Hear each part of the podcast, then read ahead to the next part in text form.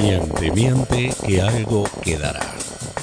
El anuncio de la prolongación y más restricciones de la cuarentena dejó expuestas las grandes mentiras discursivas de Alberto Fernández.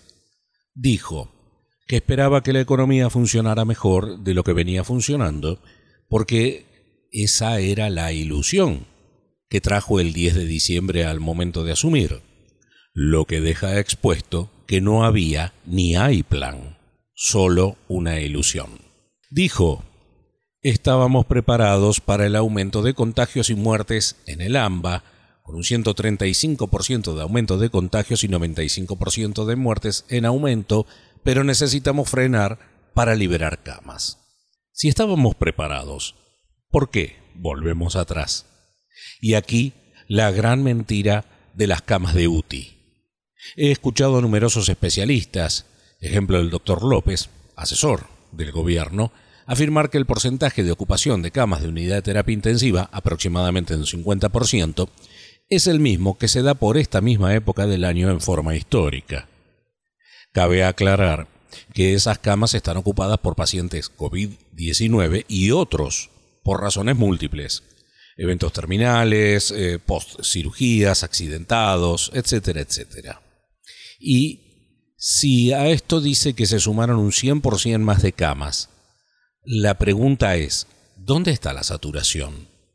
¿O acaso, si todo fuera por COVID, quiere decir que le estarían negando la cama de terapia intensiva a otros pacientes? ¿No? ¿O será que todas las muertes son certificadas como causa de COVID-19? ¿Dónde está la verdad? ¿O la mentira?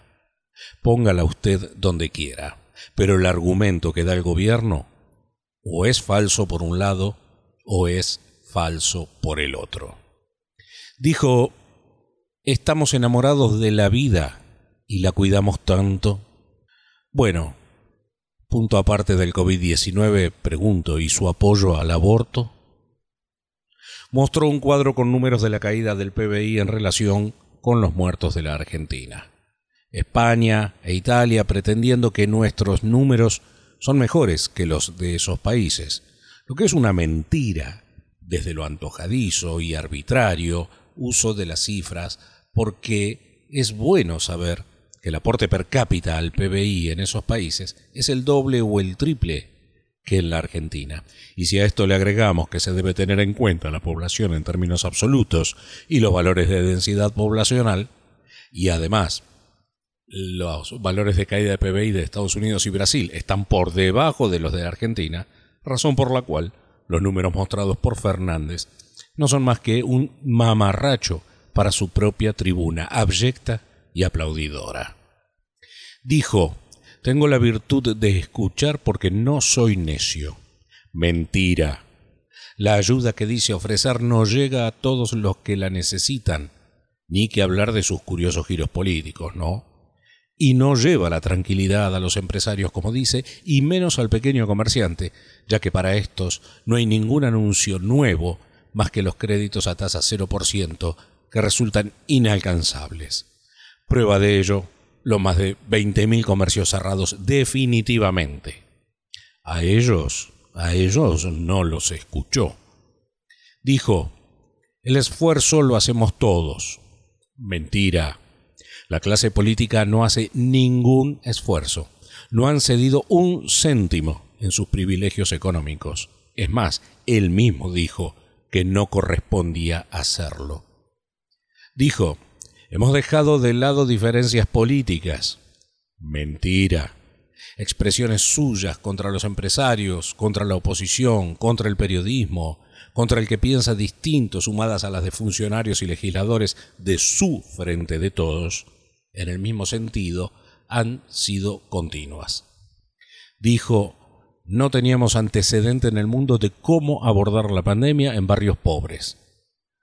Pregunto, ¿no hay barriadas pobres en el mundo? ¿Acaso Alemania no tenía más pobres que la Argentina? ¿O no será que acaso está asumiendo que las villas miseria son el gran invento argentino del peronismo? Todo esto sin tener en cuenta que además continuó tanto él como Kisilov con la vergonzosa campaña proselitista en la provincia de Buenos Aires con el tema de los hospitales.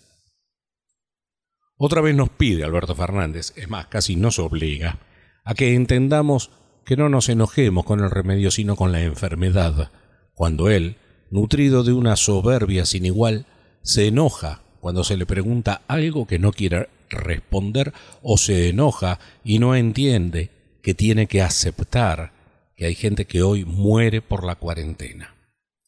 Es mentira que lo que mata la economía es la pandemia y no la cuarentena como él afirma. Y ya que le gusta mandar a la gente a leer, le sugiero que vaya al diccionario a buscar la definición de pandemia.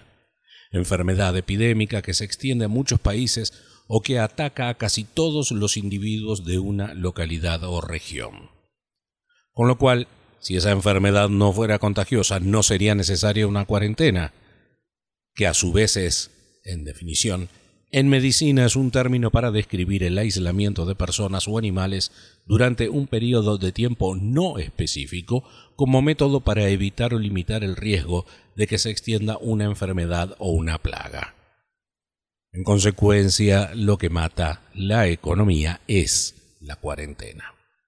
Y como remate, un auténtico disparo en la frente manifestó toda su solidaridad con aquellos que han perdido a alguien como consecuencia del COVID-19, pero se olvidó de aquellos que han perdido el trabajo, comercios o empresas desarrolladas a lo largo de toda una vida, provocando incluso a más de uno la misma muerte.